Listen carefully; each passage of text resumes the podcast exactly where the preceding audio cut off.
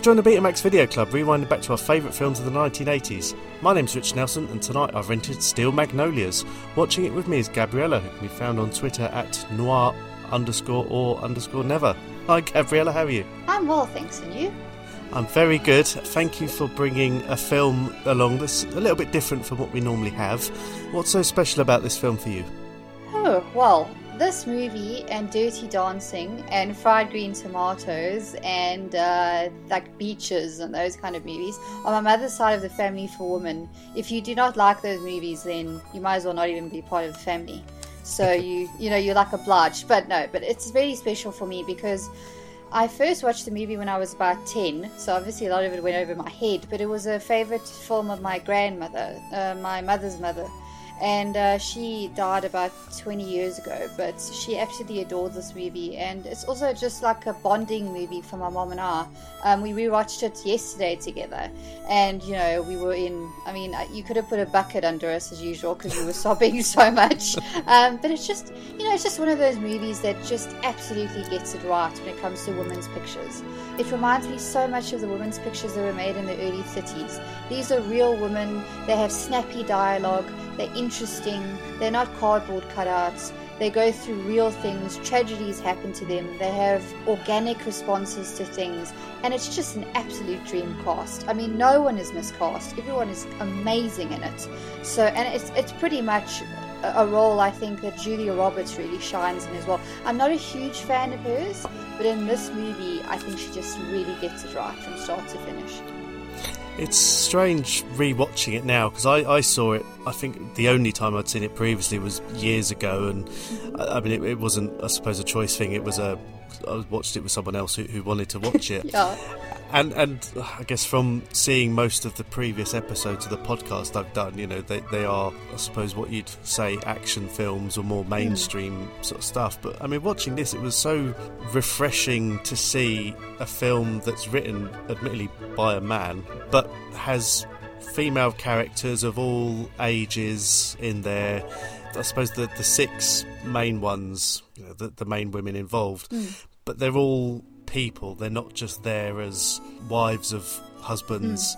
And something I mentioned in a previous episode quite recently was how in a lot of 80s films anyway, the female characters are often there purely as either eye candy or as a damsel in distress. Yes, definitely, I agree with you there.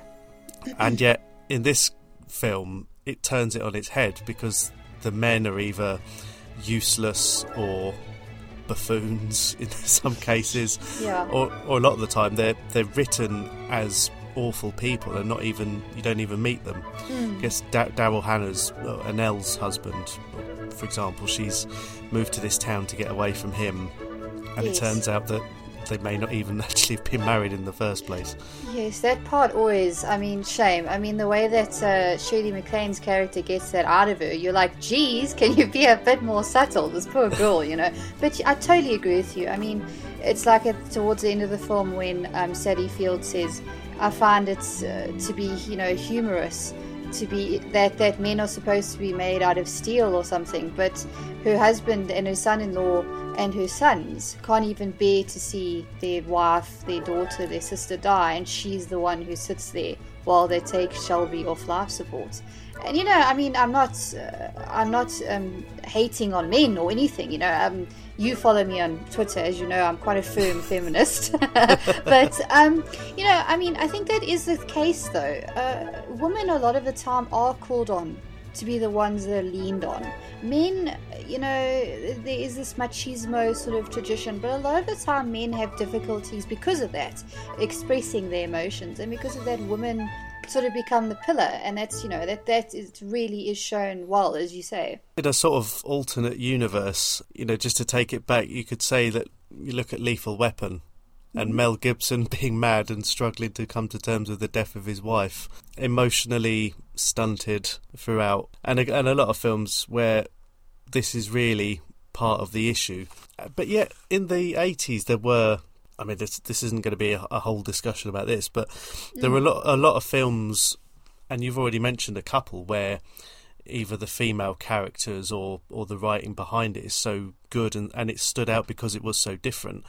you said Beaches, there's Terms of Endearment, and you've even got the sort that go from like Baby Boom all the way to Aliens. Yeah, exactly. It is, the 80s is really a time when women's roles in films, I think, is really changing. Probably because the production code is completely collapsed by the 60s, and under the production code, women, you know, have to suffer and all that kind of stuff. And even though women, of course, do suffer in movies in the 80s, they're often victorious. They're not forced to apologize for who they are. And like in previous films where if, you know, you found that a woman had to be a prostitute during World War II or something, the guy's like, well, you should have starved to death or something, you know. In the 80s, it's like women are doing it for themselves. Oh, and then, you know, there's the song that Annie Lennox and completely forgotten her name now, and she's an amazing singer and a legend, but sorry, my brain's up there. They sang that song together, you know. So it is. I think the 80s is definitely when women start going, you know what? Sorry to swear, fuck off. We actually are people and we are going to be treated like people. And I think that they started recognizing that in the film industry and going, you know what, we can actually make money out of movies where women don't just stand there, as you say, with a short skirt on and go, eh. Even in Commando with Arnold Schwarzenegger, I mean, who is it that really helps him? I can't remember that actress's name, who I really like. But she freaking uses a rocket launcher. She flies the plane. She gives him lip. I mean, I love her character. So yeah, definitely the 80s is when it starts coming out. And then I think it gets even more expanded on in the 90s. And nowadays, I don't know, I feel like we're going backwards a little bit. But yeah, won't go into that right now. Yeah, I mean, I'd agree with that. I think in the current climate, I mean, we've seen, I don't know, 2 or 3 years ago when they remade Ghostbusters with all women in the main roles anyway, and that film got slated, and it wasn't, I mean, that wasn't the main reason. I mean, the film wasn't particularly good, but it just feels a bit like times have changed a little bit, and maybe not for the better, where a lot of the films with a large female cast, they tend to be either an attempt to remake Bridesmaids or something that in another world could be an all-male cast, but they haven't really changed it an awful lot. Was it Bad Mums, I think we saw quite recently? Yeah. God, don't even. You know, it's just like now this new thing of they want to remake, you know, Lord of the Flies with women. And I'm like, that would not have happened with women on an island. We would have all been, you know, we wouldn't have liked each other, but we wouldn't have like pushed each other off of a cliff with a boulder. You know, goodness gracious. It's a book about toxic masculinity. I mean, like, anyway, never mind. I won't go on a rant. I'm so sorry. No. I mean, every time I take my kids to soft play, it feels like Lord of the Flies, but it's a scary environment. And can I just put it on record before I forget? I think this may be the first podcast ever that has referenced Steel Magnolias and Commando in a positive way. And cool. I think that should be put on record somewhere. That's good. That's what I'm here for. I mean, call on me anytime. Thank you for bringing one of the all-time greats to this, and I mean Commando. I'll let you get away with that one. Thank you. I'll come to the film itself. Now, I mean, this came out, according to IMDb anyway, 30 years ago, so 1989. Yeah. And I always like to talk about some of the films that the director also did. Mm-hmm. Now, this was directed by Herbert Ross, who directed Footloose, the original. Oh. Okay, and Funny Lady. Oh, lovely. I didn't even know that. Sorry, I did zero research before this, but that's what you're here for, hey? Yeah, I had to do something while I was watching the film. Nice. That's really cool, because I love both of those movies. And actually, both of those movies have interesting female characters as well. So yeah. And I mean, I'll come to a little bit later, but apparently Herbert Ross didn't get on with a lot of the cast, and there was he had some issues. I think his wife had died quite recently, and I think the characters are actually kind of ganged up on him at one point and said, you know, stop being a dick. I don't blame them then. Yeah. Sorry. You know, it's not their fault that this is going to sound so insensitive, but it's not their fault that his wife died. You still need to be professional. Gosh, I sound like a bitch there, but you know what I mean. Yeah. And because this was based on a play, and I kind of read that either during or after watching the film, and you can see very clearly is a play that's been adapted for the screen. You know, there are sort of very distinct sort of acts within it. I mean, the first one, we open and it's Shelby's wedding, yes, or Julia Roberts, and it's set in Louisiana, and it's all very sort of twee in a certain way. I mean, I suppose to people who don't live in that kind of lifestyle, Shelby calls Sally Field mama. Yes. And you've got the husband and the sons like idiots running around. How do you clear birds from a tree with a gun? Oh, God. And then the firecrackers. And as you say, you can also see that it's based on a play because it's got very distinct locations in which it takes place. It's, you know, it's their house, it's Truvy's beauty shop, it's the church. You know, it's very distinct locations, as you say. And definitely the film is sort of sectioned up into almost acts, as you say. And the beginning of the film is so interesting to me because it's this idyllic lifestyle. It's Shelby's wedding, as you say. She's still childlike. She's still innocent.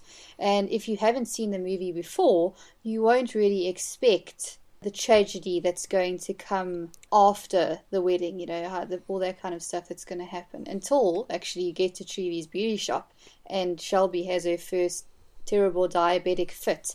And then you start thinking to yourself, wait a minute, you know, maybe it's not all peaches and cream kind of thing. So yeah, it seems like it's set up as a sort of romantic comedy in a way. You've got the dad and the sons. You've got Shelby's husband to be, who, let's be honest, Jackson, whose role in the film is, I don't know, is he eye candy? I don't know. He doesn't do a lot. He doesn't contribute an awful lot, and he's one of those sort of very generic sort of handsome actors who kind of stands there. I mean, he's one of those I've recognised from other films, but God, doesn't stand out in any way because he's not important. Yeah, no, he's not very fleshed out. I mean, I think he's just supposed to be... He's a typical southern male who is spoiled. He doesn't fully understand his wife's illness. He wants a son, all that kind of stuff. He's very traditional. Like Shelby, he's been spoiled. And, you know, there's that whole thing of before the wedding where, you know, he comes in and he says to her, you know, I'm going to convince you that we're going to get married and all that kind of stuff. And you think it's like this childish game that they're playing with each other, you know, because they really are kids. I mean, I don't think either of them can be he's probably in his early 20s, she's probably also very young.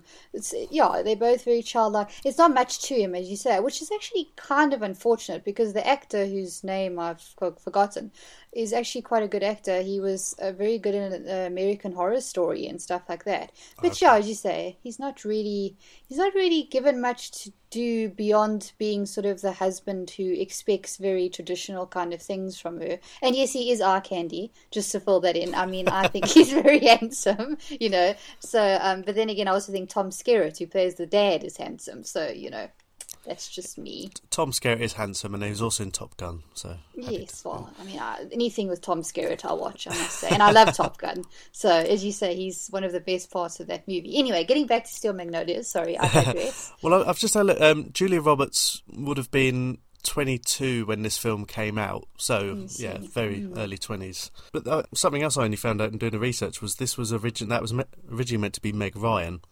Oh. Who played that role, and she dropped out in order to do When Harry Met Sally. Yeah, no, I'm much better suited to her, I think. Yeah, I think... Yeah, well, this is funny. I mean, always seem to look at these, like, who could it have been?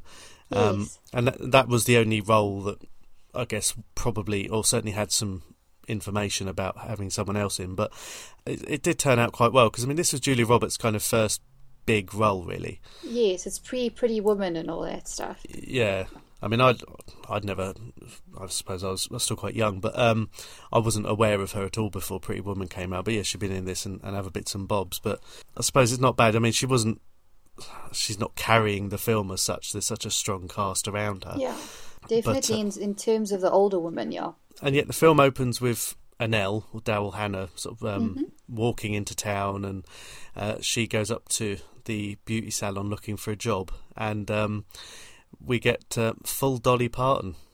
Yes, oh, I love her so much. What a great role for her. It's, yes. I mean, I haven't seen her in a lot of films, but again, I know very much who she is.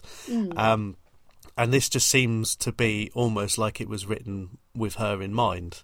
Yeah. She just sort of spends the whole film almost being this dispenser of wisdom, or Dollyisms, as I wrote down. Yeah. Do you know which philosopher said that? Dolly Parton. Yeah. And people say she's just a big pair of tits. She is perfect, and as you say, I mean, when Truvy does her hair and she's like, oh, my work tends to be poofy when I'm nervous. And Dolly Parton's like, don't worry, I sleep with toilet paper around my head, so it gets pretty smooshed in that process. And I'm like, that is so Dolly Parton. I could totally imagine her sleeping with toilet paper around her head, and you would be totally fine with it because it's Dolly Parton, you know. And she just looks, I mean, my mom was like, oh, God, look at her waist. It's so tiny. I'm like... there's just so much to love about her in this movie, as you say, and she is definitely a dispenser of wisdom.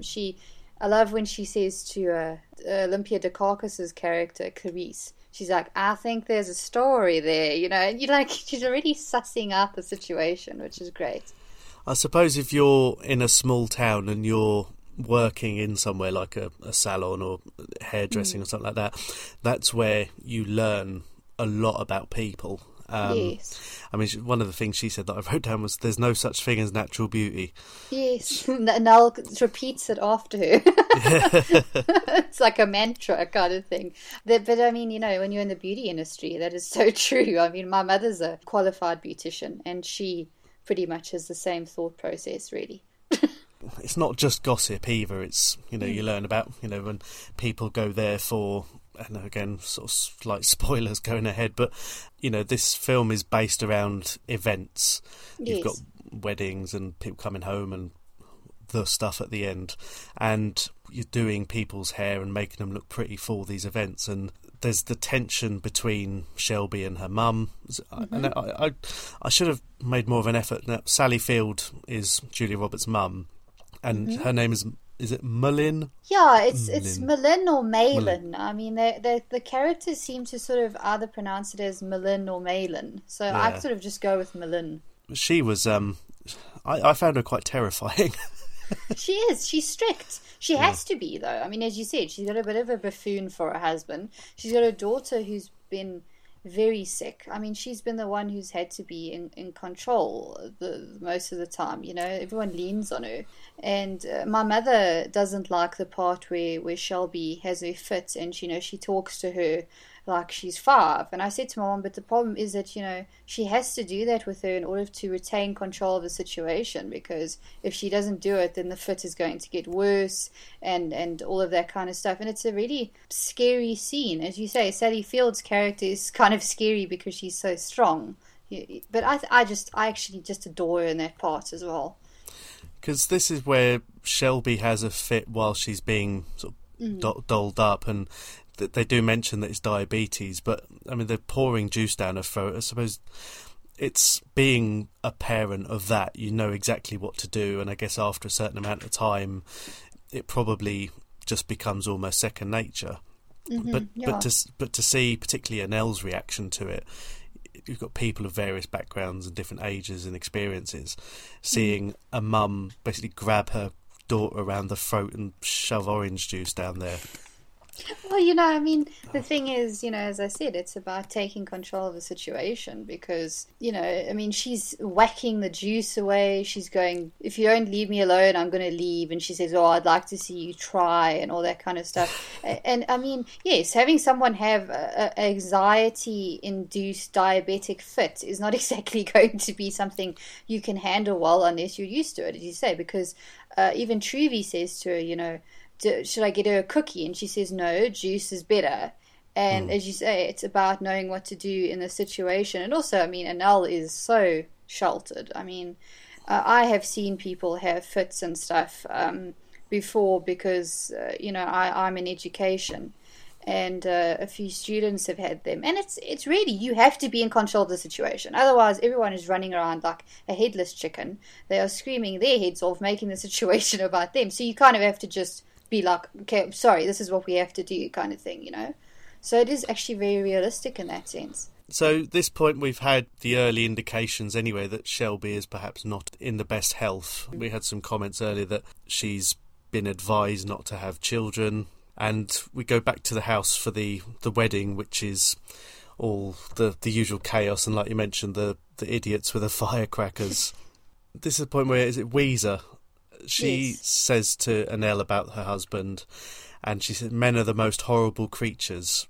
They will ruin your life." Speaking as a male, that's pretty accurate. Mm. Well, I mean, poor Weezer hasn't had the best experience. And then, as you say, Anala is telling her that, you know, her husband's taken all of her jewels, all of her clothes, all of their money. And as you say, their marriage might not even be valid. So, you know, it's true. Men can really do a ringer on you. They can really destroy your life. That's the thing that this movie is showing, is that women do have to sacrifice a lot for men in their lives, you know. Mm. Often women don't really see a life without their husband. So, yeah. Yeah, but yet these are generally quite successful women, because Weezer's supposed to be quite well off. She has more money than God. Yeah, that was it. And I recognise that saying from, it was a Bond film a couple of years afterwards. What's true is that in 48 hours, you and I will have more money than God. And Mr. Bond here will have a small memorial service, with only Moneypenny and a few tearful restaurateurs in attendance. They stole it. They stole it from Steel Magnolias. Well, they've got to steal it from something. Yeah. Olympia Dukakis is Mrs. Belcher, who's sort of recently widowed, but almost like a sort of, I wouldn't say leader of the community, but she's very well established, well known. Yeah. Mm. Now they're older again than the other ladies, but the sort of relationship between them, there's no fighting, but it's playful joshing in most of it. There's a lot of teasing going on, and this is when I suppose I occasionally make reference to the whole Bechdel test in films, because I mean that's the established thing where two women in a film who talk to each other about something besides a man. Yeah, this film in the first 10 minutes or whatever it is. Yeah, this film sort of properly smashes that, and it's mostly them taking the mick out of their various adventures and schemes and stuff. It's very refreshing, and they're a lot more. Yeah. I would say vicious with it, because it's generally well intentioned, but there's a lot of wit and barb behind those comments. Yeah, there's a certain cattiness, but it's so well. The dialogue is whip smart. It's just, you know, it's the way they deliver it as well is just like absolutely incredible. I mean, Clarice, Olympia Dukakis, you know, she gets to the salon, she's like, "I've just been to the Children's Opening Society," you know, she says it with such pride, and you should think to yourself, gee, my goodness, she's a bit of a boastful cow, but you just love her so much that you're like, oh yeah, that's so wonderful, you know. And the way she goes into Truvy's salon, and you can see she's been there a million times before, because she just whips off her dress and starts putting on her thing, and then, as you say, comes out of the bathroom and says, you know, "I don't know how Malin hasn't murdered her husband, because, you know, he's been firing the shots." And I mean, the way that Weezer talks to Tom Skerritt's character, I think his name's Drum, and she, you know, he says, "Oh, you look like something shit." I can't remember. And he says, "Oh, you look like regular shit," and she isn't taking his shit, you know. So it's a as you say, it's a brilliant exchange. There's not for a moment where you think, oh, they're just like, oh, I have male problems, or, you know, my husband. It's, yeah, as you say, it's about their lives, what they're going through at that time. And as you say, they are very successful women. They're very interesting women. Well, after this, we go to the wedding, or the wedding and the reception. This is where we can see how the film has dated, because they're all, you know, especially the men, have ludicrous haircuts, you know, mullets and ice hockey player haircuts and all that.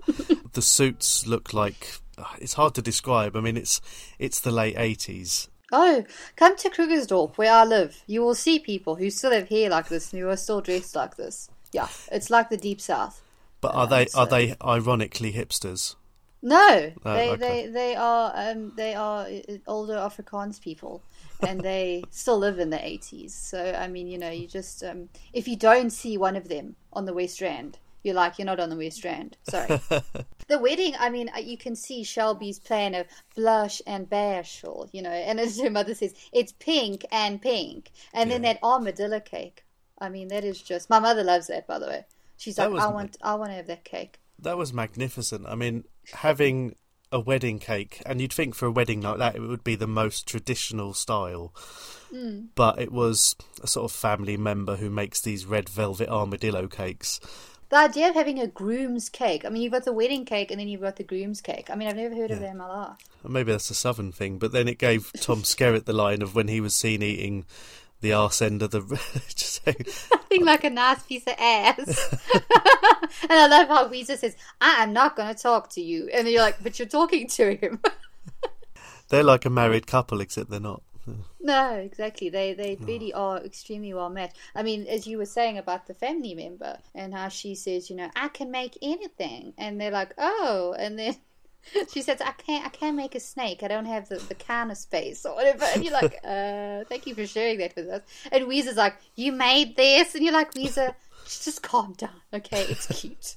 Anything that could be roadkill, you can make a cake out of. Yeah, especially if you're in the South. Yeah. They go off on their honeymoon with the car decorated in condoms, which she'd made a big thing about not doing it. It's going back to that sort of juvenile state that a lot of the men in the movie are in, you know, that they think that's so funny, you know, they think it's so hilarious. There's also some choice dialogue during that reception because, you know, that part where they talk about that woman who's not wearing a girdle and they say it looks like two pigs fighting under a blanket. I just love that. And that whole dance, you know, what Happy on the Bayou, where, you know, those people are and my mom said, you know, if you go and look at Afrikaans people in South Africa, they love to dance lang arm, as they call it, which is translated into long arm. And if you see them dancing it looks very similar to this. And it's the same kind of, you know, southern-sounding music. And this part of the movie shows that sort of light-hearted, romantic comedy, ha-ha kind of thing, you know, which is very well done. And I also love the discussion between Shelby and her mom. That's also really good. Well, one thing I did not make a note of was Malin spoke to Jackson. Well, and that was a kind of, I mean, I've referred to one of the previous episodes of World's Worst Pep Talk. This wasn't far off. This was kind of like, are you sure you know what you're doing? I said, well, one, it's a bit late now, you're married. And two, you know, obviously they're still talking about the kids thing, which was an issue, but it just, way to bring a downer on it. Yeah, it's not, and it's, you know, the thing is, you get this kind of feeling that Millen doesn't really like Jackson, you know, but you think to yourself, your husband is very similar to your son-in-law. Yeah. They don't understand the gravity of the situation.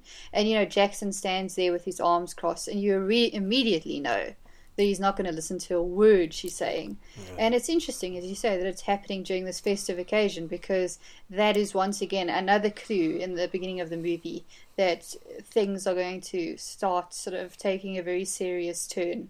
We've had the wedding, they've gone off on their honeymoon. Now, this is the end of, I suppose, the first act. The second comes back at Christmas. And now this is at some big sort of Christmas fair. Festival thing, yeah. Yeah, and there's a big football game going on. And now this is the first thing you see is Dolly Parton. I've just written Dolly rather than Truby. She's serving some food from... I don't even know what it is. It looks like a big dustbin is emptying onto a tray. It's like you're this like conveyor contraption thing, and I mean, if you haven't seen the movie like a trillion times like I have, you really don't know what the heck she's putting the food in either. You're like, is she just putting it in like a cardboard box kind of thing? But she's actually putting it in these two little things inside of a tray thing, and it's Bayou Gumbo or something like that, which does actually sound rather good. Yeah, I mean, it doesn't look like much of a delicacy the way it's being served, but then I suppose they'll probably come over here and see how people up here eat, and even our friends in the north with their deep-fried Mars bars. Oh, God. I love Mars bars, but I don't think I could eat them deep-fried. Believe me, they are wonderful. Dory, it's the same, yeah. We also have food that people come and eat here, and they're like, whoa. Yeah. Kind of, you know. And Annelle is here... very different. She's high maintenance, but she's a world away from how she was at the beginning of the movie. yeah, she's no longer this mousy, bespeckled little girl with rather terrible streaks. You know, she's got her hair done. She's basically modeled herself very closely on Truvy, if you think about it, because they almost look like twins, you know, the way they dress, the way their hair is, you know, and she, then she talks to Shelby, then Shelby appears, and they're like, oh, you know, Shelby, hi, you know, didn't know you were in this neck of the woods. And I always get confused, because for me, I always forget that this movie takes place in a small town, you know. For me, the movie just takes place, it's like it represents the whole South for me, which is terribly generalized and not the point at all, you know. And I always forget that Shelby doesn't live in the same town anymore, you know, she lives the parish over, or whatever they call it. But then, yeah, as you say, Daryl Hannah's character goes on about how she was drinking and smoking, and then she saw the error of her ways, and now she goes to church and all that kind of stuff. My mom and I always look at each other in this part, we're like, okay. So, and then she loses her contact lens, and she's like, nobody move, my contact, or whatever. And my mom and I both wear contact lenses, and we're like, it's gone. It's gone forever. Sorry, you're never going to get it back. Just be a bit blurry. Yeah, no, just close your one eye and sort of walk around. I have done that before. And in the football locker room, there's the scene, because Mrs. Belcher has bought the local radio station. Yes. And is acting as a sort of commentator for this football game while all the young men are in various states of undress in the locker room. Yeah. And you've got Weezer sitting in the background just snarking away. Yeah, she's like, would you say that this top is grape or aubergine? And then he's like, no one gives a shit about that crap, you know. They want to hear about touchdowns and injuries and stuff. And Weezer's like, Clarice is like, excuse me, kind of thing. But I totally agree. I mean, God, it's like, you know, we love cricket and rugby over here. And if you had to tell me the colour of the uniforms, I'd be like, okay, moving on, kind of thing. I mean, ours is green. There's not much to say about it. Shelby has told her mum that she's pregnant. We're used to Hollywood films, and I suppose most of real life, where if someone tells their mother they're expecting a baby, it's handshakes and big hugs, and everyone's happy. But yeah, Malin takes it the other way, because she knows exactly what this could mean. Yeah, she says, does Jackson actually listen when you go to specialists? I know that you don't. Does he? And then she won't look at Shelby in the eye, and eventually Shelby, you know, says to her, "You're just jealous, because it really rubs you the wrong way that you're not in control anymore." And when I was younger, I used to think to myself, oh, yes, you know, that's the truth. You know, moms always want to control the situation. But now that I'm older, I realize that Malin is coming from a place of real concern. She knows the seriousness of the situation. Shelby doesn't. Shelby thinks that everything's going to be wonderful. And then, you know, you can see that Malin is like just about breaking down, because she goes into the bedroom and she says, you know, I'll tell you what I want. And then she says, I don't know what I want. And then Shelby says to her, but I need your support. And she starts crying, and she says, "What? I'd rather have 30 minutes of wonderful than a lifetime of nothing special at all." And you think to yourself that that's really true. But at the same time, you're thinking, babe, how are you going to make it through this, you know? And one of the things that Malin says is that, you know, she needs to put limits on her. And you kind of compare this to, you know, Sally Field went through a bit of a run of playing these sort of mum characters. There was this and Mrs. Doubtfire and Forrest Gump. Yes. So Forrest Gump in particular, I mean, he probably needed some limits.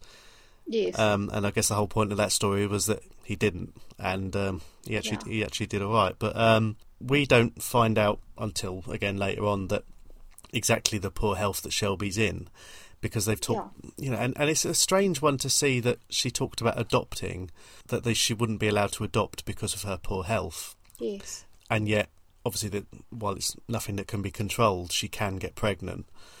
It's an odd sort of scenario, really. Yeah, I mean, as you say, it's completely turning the usual rom-com or, you know, melodrama on its head, and not having a baby be a happy sort of event that sort of reconnects people. It actually drives a wedge between people, because, you know, that it's going to turn out to be not great. It's a very serious, as you say, it's a very serious, real moment as well, because a lot of the time when women do have you know, are going to have children, it's not always easy. It's not always the case that everyone's like, oh, yay, you know, it's so wonderful. It can be that people go, oh, God, you know, you shouldn't be doing this kind of thing. When the dad makes a big announcement of it at the gathering, and the mum runs off, and the other...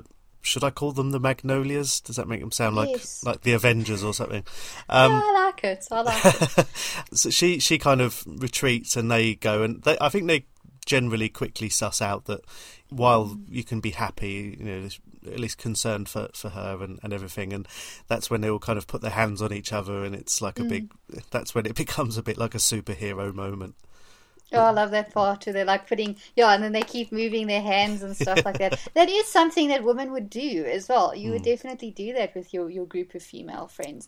And as you say, it's a moment of joy. Oh, Shelby showed them. And she says, no, it's not a fact of a matter that she can't have children. It's that she shouldn't have children. And Weezer, who's normally, as you say, the snarky bitch, is the one who says, you know, this child is not exactly great news. But as you said, they see that. They just say, you know, we're going to see it through and we're going to be okay. And then after this, we have a gap of, I suppose, best part of 18 months, because the next scene is the baby's first birthday, or Jackson Jr., of course. That's something I don't often get. That seems like a huge vanity thing. It's that whole thing of, male pride, male lineage, especially in places like the South, where, you know, it reminds me a bit of The Godfather when your guy comes and says, I hope that their first child will be a masculine child, you know, and you're like, okay. No, it's like also in American movies where they call their son, and you're like, doesn't the guy have a name? Why are you calling him son the whole time, you know? Well, at least we know that he'll then have Jackson the Third and Jackson the Fourth, or Jackson Junior, however that works. The junior of the second junior, yeah. Now, Shelby goes off to get a haircut, nice and short. The Magnolias get together again and have a good laugh. I mean, the haircut sounds awful, but the haircut looks awful. Yo, it's 1989. True, but she didn't look that happy with it. No, she looks very much like she looks like Tinkerbell, like she did in it was Hook, I think. Yeah, similar kind of haircut. And then they've gone to do her nails, and they find all the bruises on her arms. Now, of course, these days that would be more associated with some sort of self-harm sort of thing, but but now it turns out that it's, and I this is something I'm not very familiar with, but it's actually a sort of side effect or a thing of dialysis. I mean, it makes sense because but she says, she describes it kind of weirdly. She's like, he's trying to strengthen my veins, and I'm like, but dialysis is about keeping the kidneys going, but I suppose veins are rather important in the body. So I also love Malin's crack where she's like, yes, Shelby has indeed been running nails up her arms. So funny. It's also, once again, that sort of, that very clever dialogue that sort of cuts. It doesn't bog you down too much. It's a serious moment, but they get the dialogue and the delivery right so that you get a little bit of a laugh in there. And also the whole thing about the you know, the son being gay and Weezer coming in and saying, oh, I love my track lighting. And then you're like, oh, what's his name? Steve's okay. And you're like, oh, God. Yeah, it's a part of the movie that shouldn't actually have aged well, but the way they approach it, it's actually quite funny, and it's very true to life. You know, the guy has to tell his parents that he might be dying of cancer before they'll accept that he's gay, and a lot of the time it's still like that, even though it's 2019. So that's also a realistic part of the movie in a way. Yeah, and I guess we're still at a part where that seems more like a son might be being made fun of for being camp rather than gay, I suppose. Yeah, there's no homophobia, really. Yeah. Shelby gets a new kidney from Mum. That all goes off supposedly peaceful anyway. And Nell is shacked up with the barman that she met at the wedding, and she seems to have gone back, certainly in appearance and demeanour ways, almost back to how she was at the beginning. Yeah. She's a little bit more strong-willed, but she... You know, she's having a go at him for keeping beer in the fridge and taking the Lord's name in vain. Oh, and they must pray and all of it. That sounds like a really happy household. Yeah, I mean, oh gosh, yeah, it's really not. But it's very funny how he, like, you know, he says, he swears and he says that and all that. I mean, I would also be rather. I mean, I don't drink, but I would be really pissed off if someone took something I wanted to drink and poured it out of it. Such a waste as well. I mean, beer has never been cheap. That's the thing. Well, maybe certain types of beer have never been cheap. I don't care what you do in your refrigerator, but you will not keep liquor in mine. Oh, Annelle, for Christ's sake. Who? Christ. Who did you say? Christ, Christ, Christ. Are you speaking of our Lord? Is that whose name you're taking in vain? That's the one. Oh, well, I am sorry, Sammy. But I'm not about to spend the next 50 years of my life with someone who I'm not going to run into in the hereafter. Oh, Nell, God damn it. I think we should pray. Yeah, so we've had the transplant where I think the doctor's synopsis was, it looks good. Looks real good. He sounds like he comes from Chicago, but I like it. Looks real good. Well, that's just what you want to hear. And then Annelle's bridal shower. Yeah, oh, God, in the crotchless panties. She's like, I know that this is from you, Weezer.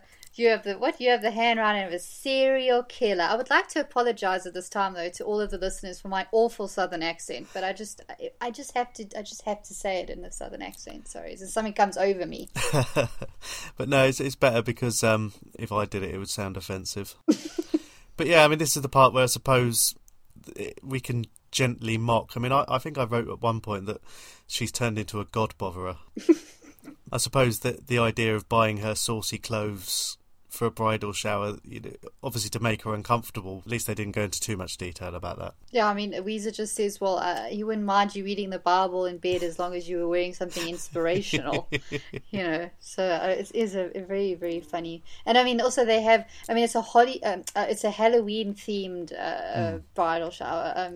So it is a bridal shower. Hey, yeah, I always get confused with that part. Yeah, I mean, it's something I mean, certainly in the UK, I don't know if that's that big a thing. I suppose you've got hen parties and that, but yeah, showers for everything.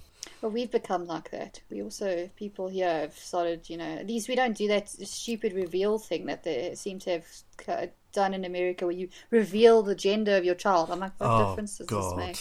Yeah, so at least we rather get Halloween-themed hen party than that kind of crap. You can see it's still 1989, you know. Yeah, well, Halloween's a big thing over there, I guess. It is. It seems to have got I can't talk today, sorry. Gained global traction, though, because they're even doing it here now. And, I mean, geez, that's a very recent thing for us as well.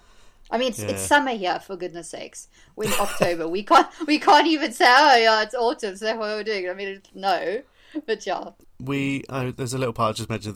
There's another scene at the salon, and then we go back to the Jackson Shelby house, and Shelby has collapsed. The kids screaming, the food's on. Of course, the dad seems more worried about, oh God, do I have to look after the kid? God, he's really, yeah, because even before that, as you say, you see that she's looking after babies at the hospital, and she says that she's fed the one child and not the other. And you know, that part always upsets me, because she doesn't look good. She's in a fucking hospital. Sorry for swearing again. You know, and she knows she's not feeling good, and yet she still goes home. I'm sorry, being a typical woman, because that's what we do, you know, like we will be on death's door, literally, as in this case, and we'll be like, no, it's fine, I can go home and cook spaghetti and, you know, put my kid in a clown suit, you know. And I'm just like, if you had just said, you know what, I'm not feeling good, maybe I should go and have a checkup or something, maybe she could have been saved, you know, because God knows how long she's been lying there by the time useless Jackson Senior gets there. God. You know, yeah. Oh, what's wrong, buddy? What's wrong? The kid's pointing where his mother has collapsed. I'm like, can you just turn? Can you just turn your head? You'll be able to see her. Well, he might put hair out of place or something like that. Oh God, yeah, no, might have, you know, yeah, his perfect like low waves, yeah, no, he really. As you said, you don't really like him in the beginning of the movie, and then he really just loses traction because he's even more like, ugh. And as this scene plays out, Shelby goes into hospital.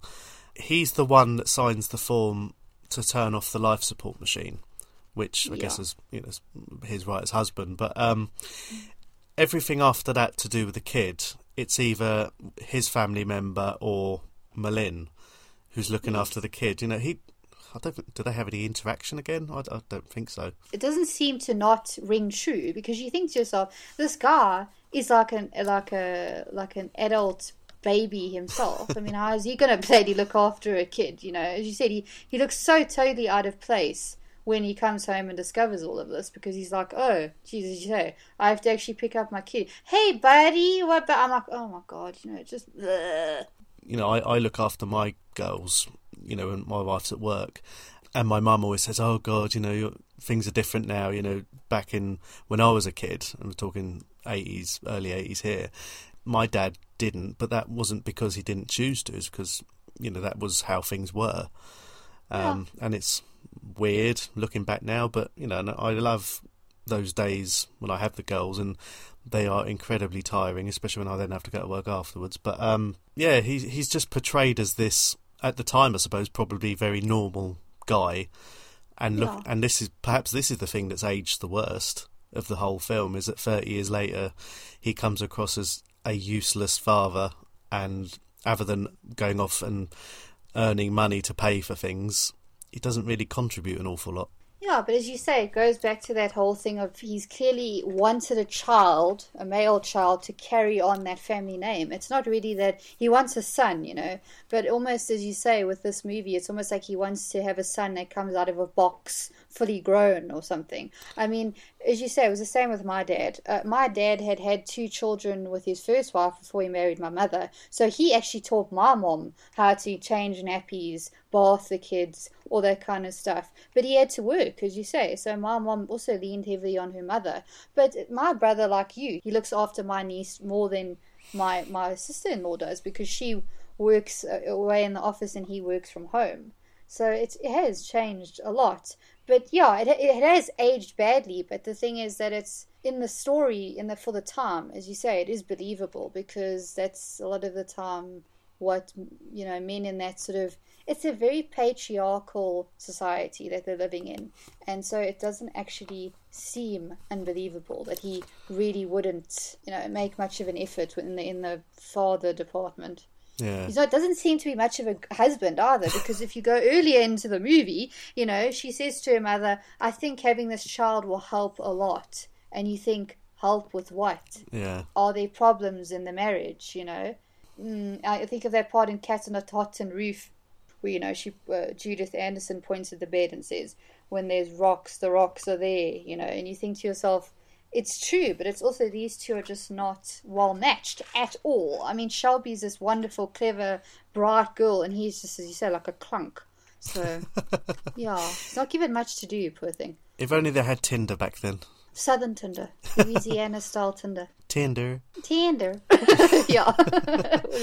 The hospital scene is also very good, you know, how she's there and she's moving her legs, and she's like, we're doing Jane Fonda today, and the nurse says the movement will be good for her, and then when she shows Shelby the picture, and she's like, just open your eyes, Shelby, just open your eyes, and then when Drum tries to massage her shoulders, and she's just like elbowing him to get away from her, because she's trying to read to Shelby, and he's like, no, you need to get out, and she says, what if she wakes up for 2 minutes and I'm not here?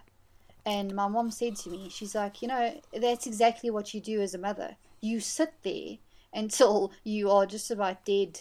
And my dad actually would do the same thing. As you say, that's another thing that maybe is against men in this movie, is the fact that Drum, he's there, but he's like, not really there, you know, what are you really doing? Your daughter's dying, you know? So I don't think, once again, he actually realizes she is dying. I think in his head, he thinks she's going to wake up. But this is, again, like a similar thing from other films where, you know, normally it would be the husband at the side of the bed. You know, even something like Rocky 2 was Rocky staying at age inside the whole time. This wasn't about that. This was about the mum and the daughter. It's not about husband and wife, and it's the relationship, or I suppose this sounds insensitive, but it's quite one-sided at this point. But it's about Malin trying to maintain that with Shelby. She's almost willing her back to life, basically, but it doesn't really work, yeah. I mean, you mentioned it earlier, and she'll come to it later, when the men can't be in the room when they turn off the machine. You know, Jackson is the one who's happily signed the form, and Tom Skerritt is kind of like, all right, okay, it's done now. Like, where's my gun? You know, my mom says she can't even hug her own husband. I mean, that's so strange. And I said the fact of the matter is that she can't give up control yet, because she has to be the one who makes sure that Shelby's funeral is arranged. And she says, you know, you got to get a pink suit and you got to phone this funeral parlor. And because the men don't know what to do, because they've had everything done for them. Clearly, you know, they don't know how to actually act independently of the woman in this film. And then she drives and she goes and gets Jackson Jr., who runs to her. I love that part so much, when he runs to her on his little leggies. And, you know, Aunt Fern is also a lovely character. She doesn't get given much screen time, but you can see she's also a very caring, lovely woman, because she's looked after him for God knows how long while this has all been going on, you know. So and you see that beautiful scene of Sally Fields crying in the car like that, which shows what a fabulous actress she is, because it's just so much. She doesn't say a word. You just know that she is dying inside, you know, the way she's trying to not cry and she's trying to drive at the same time. And also the cinematography in that scene is stunning, because, you know, you see the reflection of the bayou and all that stuff. So it's a great sequence. It's just a shame Burt Reynolds wasn't driving her. It's, you know, unfortunately I think he would have been making too many jokes, so, you know, wouldn't really have fitted in. Smokey, and then they would have had the sheriff chasing them. No, I don't think that would have fit. No. Smokey and the Steel Magnolias. No. Another time. No, no. A mashup I cannot see, I'm afraid. I'll keep it to myself. Where are we going? No, don't tell me. Let me guess. We are a bride in search of a wedding. No. No? There is a wedding in search of a bride. They're getting ready for the funeral. Malin's kind of taken charge with saying what everyone needs, and it's the part where you probably get it quite a lot in a small town, where it's the guy who married Shelby. The priest is then delivering her funeral. Afterwards, we've got Jackson looking very sad, very morose, but that's about it. Yeah. Everyone else is, I say, getting on with it. I'm surprised Annelle's constant, and this is where I did write God bothering. That was when I was surprised one of them didn't give her a slap. But then, you know, the thing is that what I like about that scene is that all of the women come together. There's no need for any words. You know, they all go to Malin at the graveside and they talk to her. But as you said, the thing is that Annelle says to her that, you know, she gives her a verbal slap, basically, because she says, well, maybe I'm selfish. You know, maybe I'd rather have her here. And Annelle says to her, I know it sounds simple or dumb, and maybe I am, but this is how I make sense of the situation. And it's showing that sort of thing of our people deal with things differently. She has her religion to make her feel better, to try and get her through that time. Because, you know what, that's the thing about this movie. It doesn't make sense that a character like Shelby dies so young. I mean, she's this vibrant, lovely person. You know, she's a bit spoiled, but she actually really matures. And you think to yourself, it's not fair. It's not fair that she's gone. And then that's when Malin has her breakdown, because finally she's just had enough. She can't be strong anymore. And she says, I want to know why. She screams like that. Oh, honey, are you okay? I'm fine. I'm fine. I'm fine. I'm fine. I can jog all the way to Texas and back, but my daughter can't. She never could. Oh, God, I'm so mad I don't know what to do. I want to know why. I want to know why Shelby's life is over. I want to know how that baby will ever know how wonderful his mother was. Will he ever know what she went through for him? Oh, God, I want to know why. Why? Lord, I wish I could understand. No. It's not supposed to happen this way. I'm supposed to go first. I've always been ready to go first. I'm always sobbing in that scene. I just cry so much. I mean, it's so heart-wrenching. And it's so true. I mean, my mom said to me the one time, you know, her half-uncle, he died before my grandmother. And she said to my gran, who was her full daughter, said to her, you know, you're not supposed, your son, because he wasn't actually her son by blood, but she, like, of course, adopted him. And she said, you know, your child is not supposed to go before you. And that's what Malin said. She says, I was always ready to go first. why? I want to know why, you know, this has happened. Well, I suppose that's nature in a way, isn't it? You're not built to do that with your kid. This is where she says that men are supposed to be made of steel. Apparently this was all done in one take as well. Oh my gosh, I can just imagine it though. These women are just fabulous. Mm. And then we get some light-hearted relief when she's offered the chance to hit Weezer. She's like, you want something to hit this?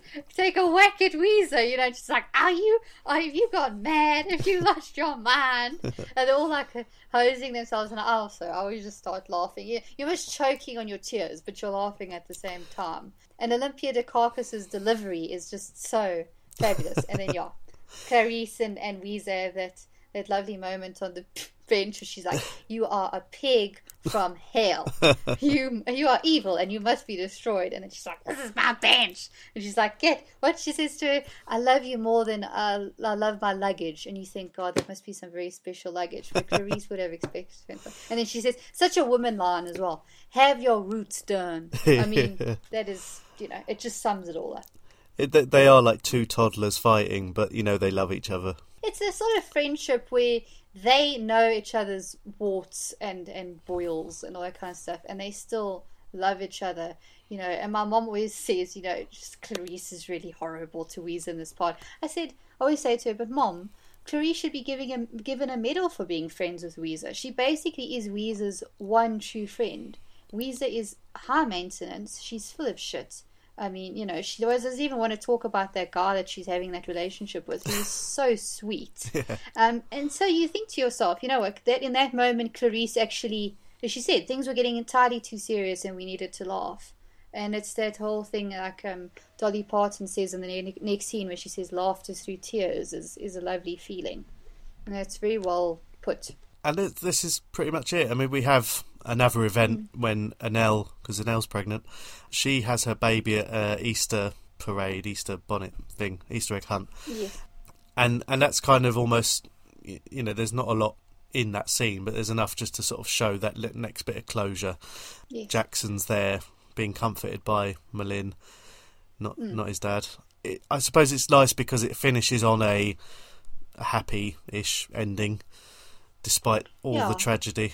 I mean, Trudy gets her shop because her husband finally comes through for her after being a toss the whole movie, you know. And he actually has a scene before the funeral early on in the movie that's quite profound, where he says, you know, you can't imagine that stuff happening. And I think it makes him appreciate Trudy. And then, as you say, poor Annelle's husband, who can't see through the bunny suit, you know, how he even gets on that motorbike, you don't know.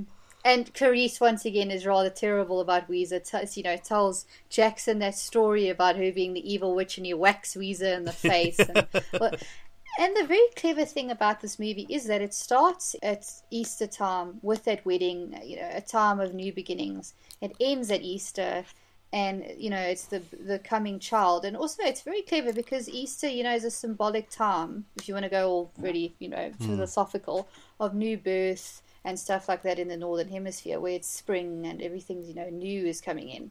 So it is actually a really clever little subtle thing that is put in there for the viewer to say, you know, look, things are okay, as you said, despite the fact that we've lost our Shelby, we might be getting another new life, because Noel says to Millen, you know, if we have a girl, we'll call him Shelby. And then Truby says, well, what if you have a boy? Shelby, I guess. You know, it's very cute. And I love the ending. I love the music at the end and all of that stuff as well. And you get this lovely panning shot of that whole town. So I think also what the ending of the movie compounds is the fact that Jackson was never really part of their world. Yeah. And Jackson Jr. is. So that's why Jackson's not there. I mean, he's half Shelby at the end of the day. Exactly. See, he's more, you know, he always feels more like Shelby's child than he does Jackson's, as we were saying. So it's actually fitting that he is with them at the end. That was Steel Magnolias. We made it. Yes. Yeah, managed to talk about Commando and some other films. I think we did well. Anyway, Gabriella, thank you very much for bringing your, I don't know, was this a Betamax tape? Probably. Yeah, I'm sure it was. Now, we've talked about your Twitter and your various love of older films. What in particular will people find on your Twitter feed? Well, I focus, as I said, mostly on old Hollywood films, but, you know, I've been a classic film fan since I was 3. Like, that sounds ridiculous, but one of the first classic movies I ever watched was Gone with the Wind. My mother still talks about it to this day and says she doesn't know how I sat through that movie, but it's one of my favorites. So if you go on Twitter, you'll see me chatting all about classic films. You also get a few B-grade films on there because I also love B-grade films. And also I talk a lot about John Barrymore and Joan Crawford and Alan Ladd because they are my favorites. And I also have a blog, which is on WordPress, which is Pale Writer 2. And you can go on there, and I talk about all sorts of things to do with classic films. I also love horror films, so every now and then I tweet about that as well. You know, but mainly also sort of more classic horror films, not really anything past the 1980s. And yeah, and you'll just go on there, and I love like chatting with people about movies and books, and you know, the classic film community on Twitter is really lovely, so you should come and join us and we'll chat. And also, as I've been going on, I've been discovering more classic films from around the world, really, so I also, you know, try and tweet about that. My favorites so far are from the UK, so yay for classic UK films, which a lot of the time are overlooked. I don't know why. They're so good. I mean, I love Brief Encounter. Give me anything with Margaret Lockwood. I adore it. So yeah, come on Twitter and we can have a chat about that if you feel so inclined. Yeah, well, make sure there's plenty of links to those in the show notes. I feel bad. I mean, this is probably kind of talked about before. I kind of missed most of that and sort of era, and it never really came into my world. So it's always nice to sort of remove myself occasionally from the 80s and from the sort of very quite narrow sphere of films that I'm used to seeing. All this, I bet they always talk about the glory days of Hollywood and all that, but you know, it's not even just Hollywood anymore, but golden age. It's a lovely time for films. Yeah, it is. It really is the golden age. I can't even, you know, I mean, also silent films. I love silent films as well. I mean, if anyone is interested, they should really go and look at John Barrymore's performance in Dr. Jekyll and Mr. Hyde, which was made in 1920. That movie is superb. There is a part where a spider crawls on a bed and like consumes him. It is like, great. Do yourself a favor, go and watch it, and then listen to the Lullaby by The Cure, and then you will just be like really into it. That's what I do. So yeah, you can mix it up. You can mix the eras up. There's nothing to hold you back. You know, we don't live in boxes. No, we don't. Yes. We don't live in. Thank God, because I would be very uncomfortable. I have a bad back. So, you know. Well, thank you very much for coming along again, Gabriella. And as per usual, the song that was number one in the UK when this film came out, this came out on the 9th of February 1990 in the UK. So, yeah, slight blurring of the lines, but it's a 1989 film. Now, the number one over here at the time was Nothing Compares to You. Sinead O'Connor. It's not bad. Quite like that song. Yeah. She was very pretty. Had humongous R's. Oh, goodness. Yeah. Yeah, but that's a beautiful song. So, yay. Yeah. Very cool. Play us out. That's all right. The next one will probably be Star Trekking, so yeah, sorry. Ugh. Anyway, Gabriella, thank you very much. Thank you so much for having me on. I really, really appreciate it, and I hope that I can come back sometime and talk too much again. Well, we've I know we've got a couple of others on the short list, so yeah, definitely be back soon. 'Cause nothing compares.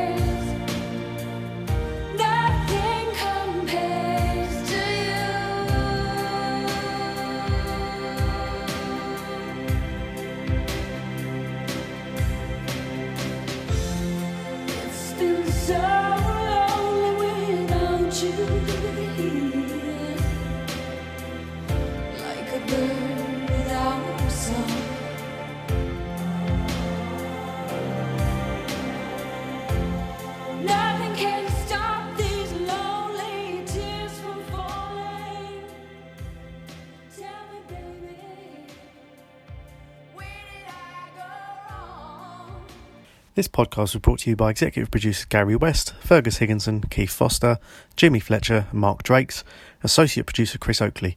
You can find out more by visiting patreon.com/Betamax Video Club.